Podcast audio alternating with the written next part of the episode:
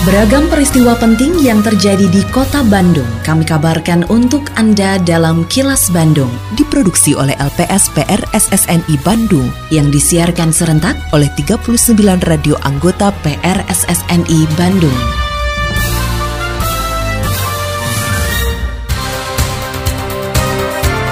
Sejumlah informasi aktual kami hadirkan untuk Anda dan inilah informasi utamanya. Wali Kota dorong insan olahraga Kota Bandung fokuskan pembinaan atlet. DPRD apresiasi positif program Jaksa masuk pesantren. Bank Indonesia, rotasi pimpinan Bank Indonesia di daerah. Saya Santika Sari Sumantri, inilah kilas Bandung selengkapnya. Wali Kota Bandung Yana Mulyana mengingatkan agar insan olahraga Kota Bandung fokus terhadap pembinaan atlet. Terlebih atlet Kota Bandung selalu berkontribusi untuk ajang di level provinsi maupun nasional. Saat membuka musyawarah olahraga ke-12 Komite Olahraga Nasional Indonesia atau KONI Kota Bandung, Yana mengatakan pada event PON 2021, Provinsi Jawa Barat tampil sebagai juara umum. Sebanyak 33 persen atlet PON Jawa Barat berasal dari Kota Bandung dan menyumbang raihan 33 persen medali emas. Hal ini membuktikan bahwa pembinaan atlet di Kota Bandung sudah sangat baik. Oleh karenanya Yana berharap ajang musyawarah ini dapat menjadi momentum yang dapat meningkatkan kualitas pembinaan atlet di Kota Bandung. Mudah-mudahan kegiatan Borok ini selain mengevaluasi uh, apa yang sudah dilakukan oleh Wali Kota Bandung sebagai mitra pemerintah dalam urusan keolahragaan, pembinaan, olahraga prestasi amatir Ini juga mudah-mudahan di Sorkot ini bisa menghasilkan uh, ketua dan pengurus yang baru dan uh, membuat program ke depan yang uh, semakin baik. Dewan Kerajinan Nasional Daerah atau Dekranasda Kota Bandung memantapkan pembinaan terhadap para pelaku usaha mikro kecil dan menengah atau UMKM. Selain itu melaksanakan program yang belum sempat dilakukan tahun 2022 lalu akibat pandemi. Ketua Dekranasda Kota Bandung Yunimar Mulyana mengungkapkan pemantapan pembinaan terhadap pelaku UMKM dilakukan untuk meningkatkan literasi para pelaku UMKM serta meningkatkan kuantitas dan kualitas produksi. Yunimar menilai peningkatan tersebut sebagai faktor penting agar produk para pelaku UMKM bisa bersaing di pasar global. Tahun inilah masa kepengurusan kita akan berakhir di bulan September. Tentu kita ingin juga uh, memaksimalkan kegiatan-kegiatan uh, ini agar juga bisa memberikan dampak yang berlebih untuk para pelaku usaha kita di mana mungkin di tahun 2022 ada kegiatan-kegiatan yang kiranya belum kita laksanakan. Mungkin nanti di 2023 ini kita lebih memaksimalkan untuk uh, pelatihan ataupun pembinaan untuk kemajuan para pelaku usaha di Kota Bandung, binaan uh, Dekranasda ini.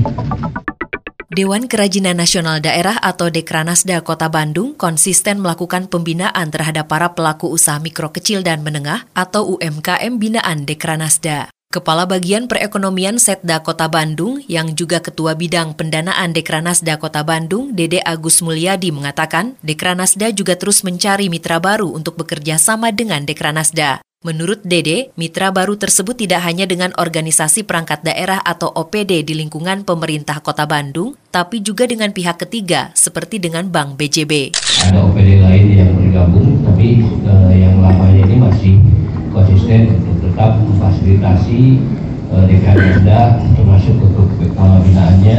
Uh, mungkin nanti ke depannya diharapkan ada tambahan mitra yang di luar OPD pun yang selain BJB mungkin bisa bergabung untuk bersama-sama kami.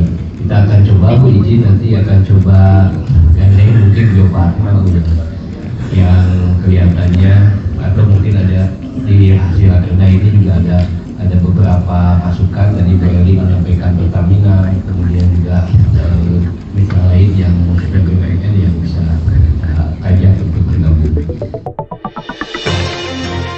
Suara DPRD Kota Bandung.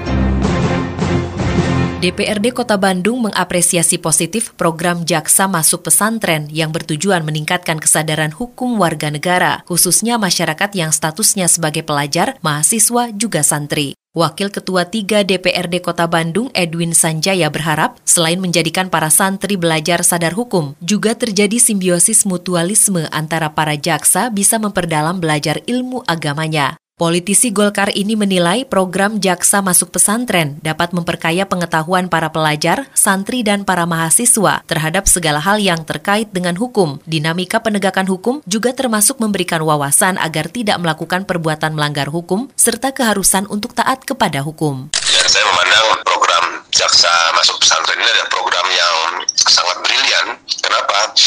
Karena dapat memperkaya pengetahuan para pelajar atau para santri dan mahasiswa ini terhadap segala sesuatu yang terkait dengan hukum. Dinamika penegakan hukum juga termasuk memberikan wawasan agar tidak melakukan perbuatan melanggar hukum dan keharusan untuk taat kepada hukum.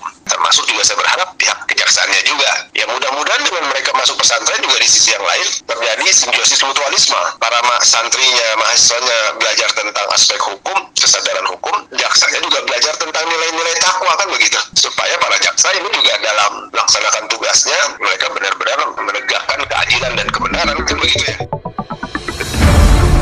Kini, audio podcast siaran Kilas Bandung dan berbagai informasi menarik lainnya bisa Anda akses di laman kilasbandungnews.com.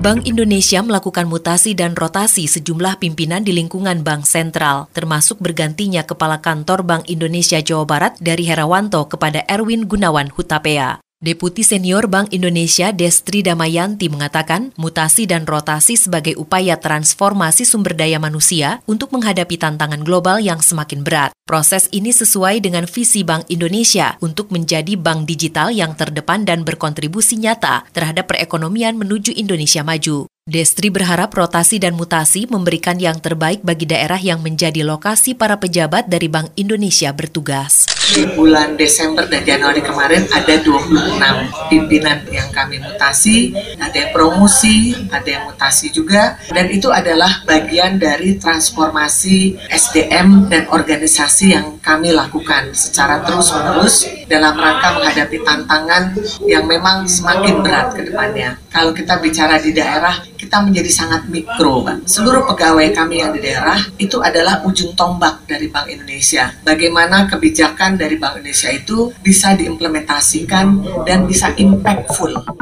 Ekonomi Jawa Barat saat ini tumbuh positif karena tidak lepas dari kolaborasi antara pemerintah daerah dengan kantor perwakilan Bank Indonesia Provinsi Jawa Barat. Hasilnya pertumbuhan ekonomi Jawa Barat menjadi yang tertinggi di Pulau Jawa dengan ekspor serta investasi tertinggi se-Indonesia. Oleh karena itu, Gubernur Jawa Barat Ridwan Kamil mengajak Kepala Kantor Perwakilan Bank Indonesia Provinsi Jawa Barat yang baru ditugaskan, Erwin Gunawan Hutapea, untuk terus mempertahankan pertumbuhan tersebut dengan menjaga makroekonomi secara baik. Selain itu, Ridwan Kamil meminta agar Bank Indonesia terus melanjutkan program-program ekonominya dan menjaga stabilitas ekonomi Jawa Barat. Inflasi terjaga berkat pengendali inflasi daerah yang kompak.